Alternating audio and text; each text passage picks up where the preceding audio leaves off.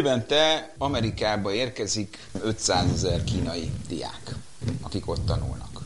Másik adat, hogy az AI data területen végző diákok 80%-a ott marad Amerikában. Hosszál, szorozzál, és akkor abból kijön, hogy hány potenciális alvóügynök van amerikai nagyvállalatoknál és amerikai kormányzatnál, aki eredetileg kínai diák volt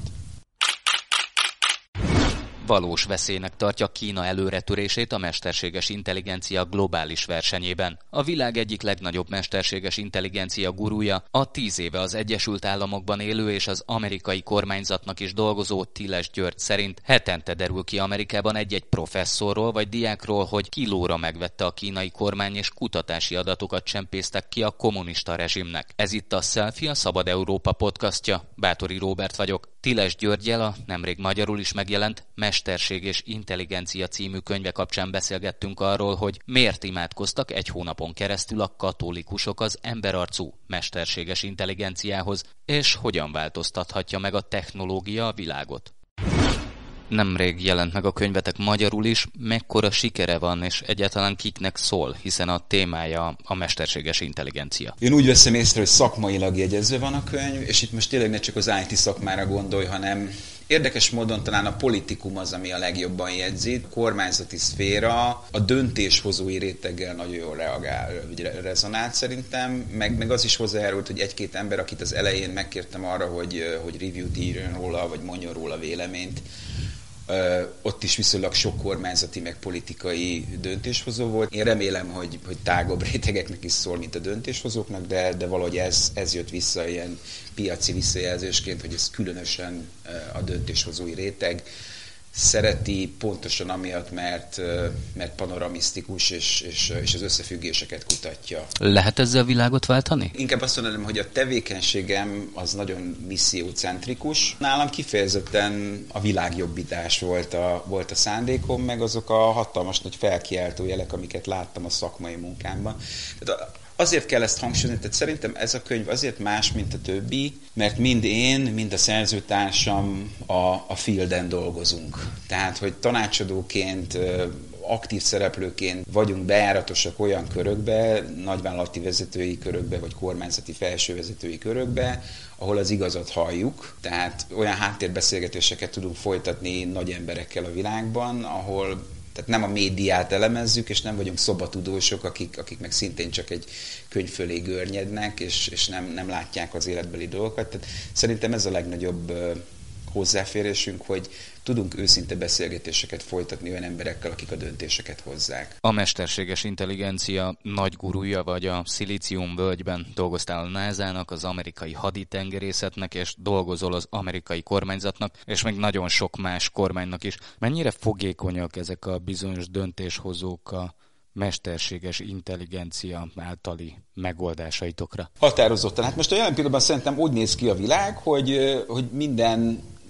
nagyvállalati és politikai szereplő rájött arra, hogy ezt csinálni kell, aztán belefutnak olyan dolgokba, hogy de egyrészt nem tudjuk, hogy tehát, hogy van egy külső presszió mindenkin, tehát egy ilyen me too, ha úgy tetszik, csak nem abban az értelemben, hogy a sajtó ezt általában szokta használni, tehát, hogy én is, én is, én is akarom, mert a versenytársam vagy az ellenséges Aha. kormányzat csinálja. Tehát az értéket látják benne, csak általában ott buknak meg ezek a dolgok, hogy, hogy egyrészt nem tudják épkézlábból, tehát egy hiányzik a tudásuk ahhoz, hogy, hogy mondjuk végig tudják gondolni, hogy milyen projekteket indítsunk, ahol az AI hozzáadott értéke nagy, másrészt meg ki az, aki ezt le fogja fejleszteni, mert a, az informatikusom az nem ért az AI-hoz, és hát mi, mi általában ebben tudtunk segíteni, vagy, vagy ösztönözni őket arra, hogy, hogy találják meg a megfelelő megoldásokat. És ezt a világban, azt kell, hogy mondjam, most már rendelkezem annyi összehasonlítási alappal, hogy mivel már minden kontinensen volt szerencsém dolgozni kormányzati meg nagyvállalati vezetőkkel, hogy, hogy, hogy ezek nagy problémák, de átugorható problémák.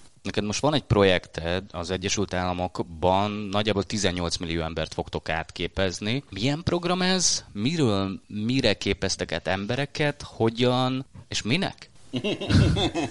ez jó. Hát akkor mesélek neked a hátteréről. Tehát ez, ez úgy kezdődött, hogy én, én mondjuk ilyen tavaly kora ősszel kerültem bele ebbe a formálódó programba, amit elsősorban az a az a felismerés vezetett a kormányzaton belül, hogy van egy nagyon előregedett köztisztviselői kar, ahol azt hiszem a teljes köztisztviselői karnak talán a 9%-a 30 év alatti, az nagyon-nagyon kevés. És az ő digitális képzettségük általában hiányos, de közben rájött ez az új erő, tehát ráépült ez az új erő, a mesterséges intelligencia, meg egyáltalán az adat tudatosság, ami, ami korábban van, hogy egyáltalán adatokkal kell tudni dolgozni. És hát itt nagyon nagy gepeket tárt föl a, az amerikai kormányzat. Nekem azt tetszett ebben borzasztóan, és azért tudtak viszonylag gyorsan ráhúzni a fedélzetre, mert, mert ez egy alulról induló kezdeményezés volt a kormányzatban. Tehát... Nem típusoltátok, hogy gyerekek, akkor ezt meg kéne csinálni, mert egy sokkal jobb minden. Tehát ez még Aha. Trump alatt indult, de, de mondjuk így, hogy Trump alatt egy ilyen jótékony negligencia volt fölötte, mert sokkal fontosabb problémák érdekelték őt a világban. De már akkor látszott az, hogy, hogy lesz 5-10-15-20 olyan minisztérium Amerikában, aminek a felső vezetői összefogtak, és, és alulról kezdtek el építkezni látván az ordító hiányosságokat a rendszeren belül. Mik voltak a legnagyobb problémák? Hogy a digitális felkészültsége a kormányzati szektornak alacsony, és hogyha ezt mondjuk összeveted azzal a tényel, ami szintén körülbelül ugyanekkor jött ki a kormányzat számára, hogy már 50 fölött van azoknak a nagy mesterséges intelligencia rendszereknek a száma a kormányzaton belül, amik már működnek, és amik mondjuk szolgáltatásokat, kormányzati szolgáltatásokat nyújtanak, akkor van egy diszkrepancia, miszerint, hogy megvettük a rendszert, használjuk a rendszert, de ki fogja ezt továbbfejleszteni, ki fogja kontrollálni, ki ellenőrzi azt, hogy nem hibázik-e a rendszer, és egyáltalán mi alapján határozzuk meg azt, hogy mi a hiba, mik a társadalmi etikai implikációi, tehát, és ezt a sort ezt még sokáig folytathatnám, de mondjuk úgy, hogy lát, látszik a diszkrepancia a, mind a felső vezetői szinten, ahol stratégiailag ki kéne találni azt, hogy az AI pontosan mire használjuk. Hiányzik a kompetencia a fejlesztői, a top fejlesztői szinten, mert nagyon kevés ember van a világban, aki AI-t képes fejleszteni. Tehát ott is van egy ilyen skills gap, hogy hiányzott az a kormányzati elit csapat, ami képes mondjuk minisztériumról minisztériumra járni, és ott betolni nagy projekteket. Ez specialisták, kőkemény specialisták kellenek, akik aranyáron vannak mérve, és, és kevesen vannak a világban. Megéri? Nagyon. Továbbra is úgy hiszem, hogy megéri. És, és ebben azt hiszem, hogy nincs is vita a világban. Tehát, hogy, hogy azt mindenki látja, hogy, hogy hatékonyság és, és ha úgy tetszik, előrejelzési tudománya a mesterséges intelligenciának az páratlan. Tehát, hogy, hogy már sokkal jobb, mint az ember egy csomó történetben, és mérhető az is mondjuk, a, ha, csak a politikumból indulunk ki, vagy a kormányzati szférából indulunk ki, az a, az, az ügyfél elégedettségi emelkedés, hogy, hogy most megint mondok neked egy nagyon konkrét példát, február hónap nagy részét az Dubájba töltöttem a dubai kormányzattal, és ott láttam olyan projekteket, olyan AI projekteket, amik kifejezetten kormányzati szolgáltatási projektek voltak, ahol mondjuk a, mit tudom én, egy kérvénynek, egy rendőrségi kérvénynek az elintézése, mondjuk jogosítványhoz kapcsolódóan két éve még két nap volt, amikor rádobták az AI-t, akkor meg egy perc, vagy hogyha egy embernek rá kell néznie még külön a gép által rendelt dologra, a szupervizionálni, akkor egy óra.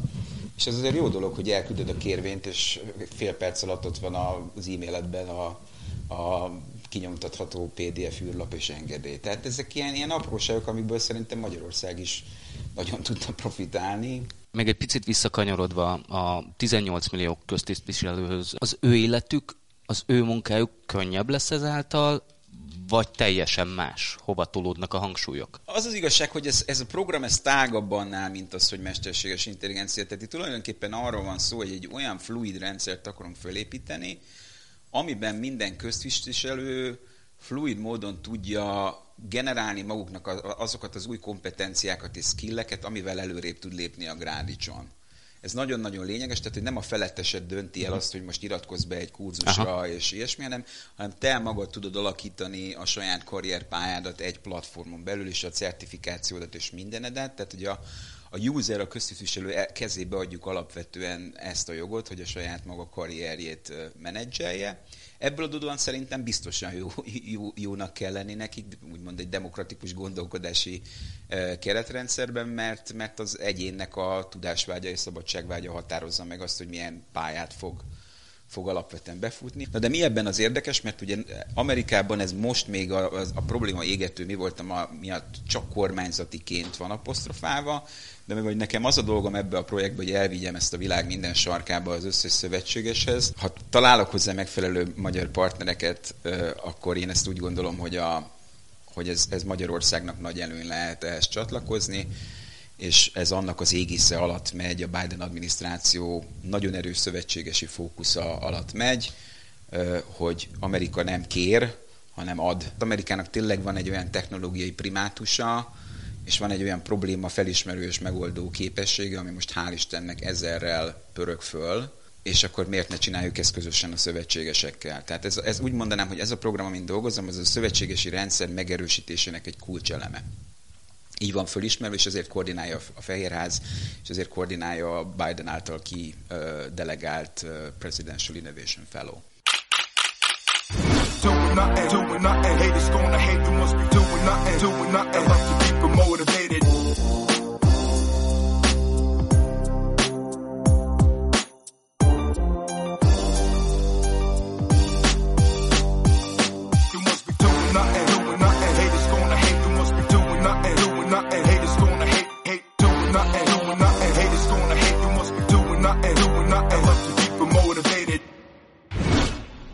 Folytatjuk a selfit Tiles Györgyel, mesterséges intelligencia szakértővel, akivel a Magyarországra költöző kínai Fudan Egyetem kampusza kapcsán arról is beszélgetünk, hogy az Egyesült Államokban miért jelentenek nemzetbiztonsági kockázatot a kínai diákok.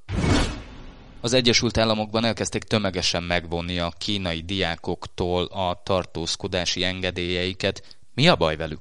Mondjuk úgy, hogy nagyon erősek az érzékenységek. Tehát most én inkább az amerikai álláspontot tudom mondani, mint a magyar. Adatokat fogok mondani Amerikából. Évente Amerikába érkezik, ha jól emlékszem, 500 ezer kínai diák, akik ott tanulnak.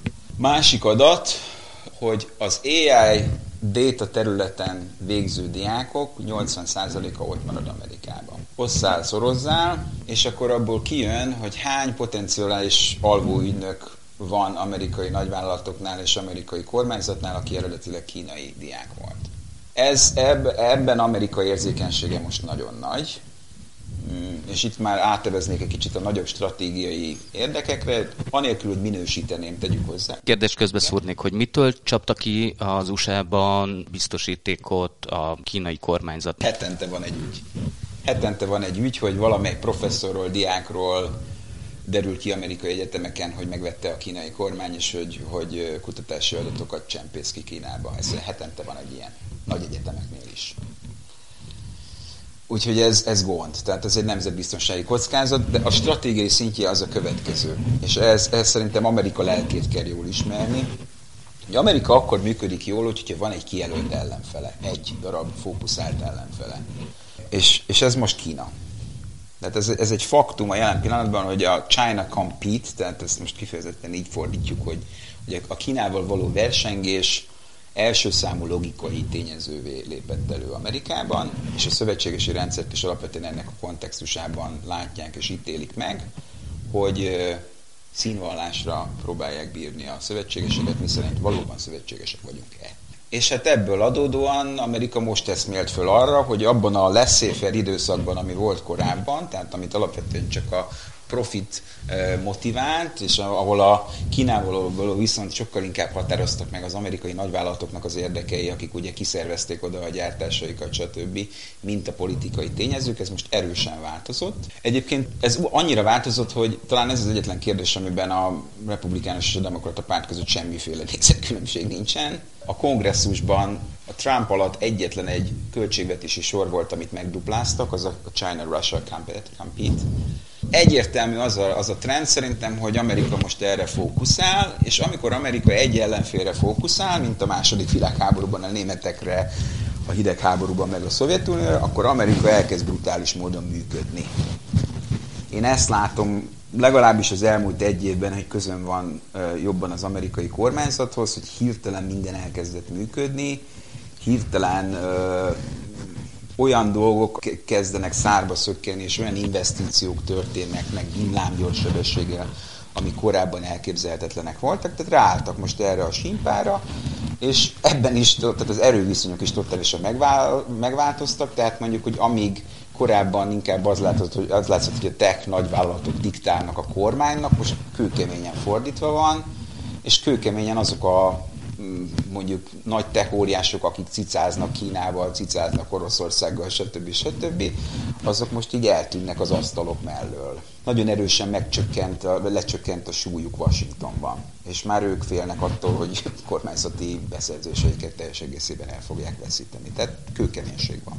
Az AI köré szerveződik, nyilván idézőjelben, gyakorlatilag az újabb hidegháború? Ha úgy tetszik, róka fogta a helyzet, de hogy a, a villongások csak fokozódni fognak, az biztos, és hogy az AI tulajdonképpen azért vált egy kulcs tényezővé, mert Kína bejelentette 2017-ben, hogy hogy mindent rátettünk erre a lapátra, és, és hát, hát gyakorlatilag miután megvan az ellenfél, akkor mi is azt imitáljuk alapvetően. Az ENSZ becslése szerint 2050-re ugye az emberi népesség Földön nagyjából ilyen 10 milliárd körül lesz, és ti azt mondtátok, hogy ez nem biztos, hogy így van. Ez azt jelenti, Gyuri, hogy az ENSZ nem dolgozik AI-jal? Vagy nem is veszik figyelembe? A szerzőtársam és én közöttem van egy bizonyos nézetkülönbség ennek tekintetében. Tehát ő nagyon hisz a népesség robbanásában, én nagyon hiszek a népesség csökkenésében és ezt, ezt nehezen tudjuk áthidalni alapvetően. Én hiszek abban, hogy az alapvető megatrend a, a, a globális népességben az alapvetően ö, oda fog elvezetni, hogy a, jön egy, létrejön egy globális középosztály, amelyik fölfelé nyomódik, amelynek a gyermekvállalási kedve az erőteljesen csökkenni fog, és minden olyan államban, amelyik eléri a, a jólétnek ezt a bizonyos szintét, ott állandósulni fog az a reprodukciós ráta, ami körülbelül Európát most jellemzi ami nem elég a társadalom teljes újrageneráláshoz, a népességrobbanáshoz meg végképp nem.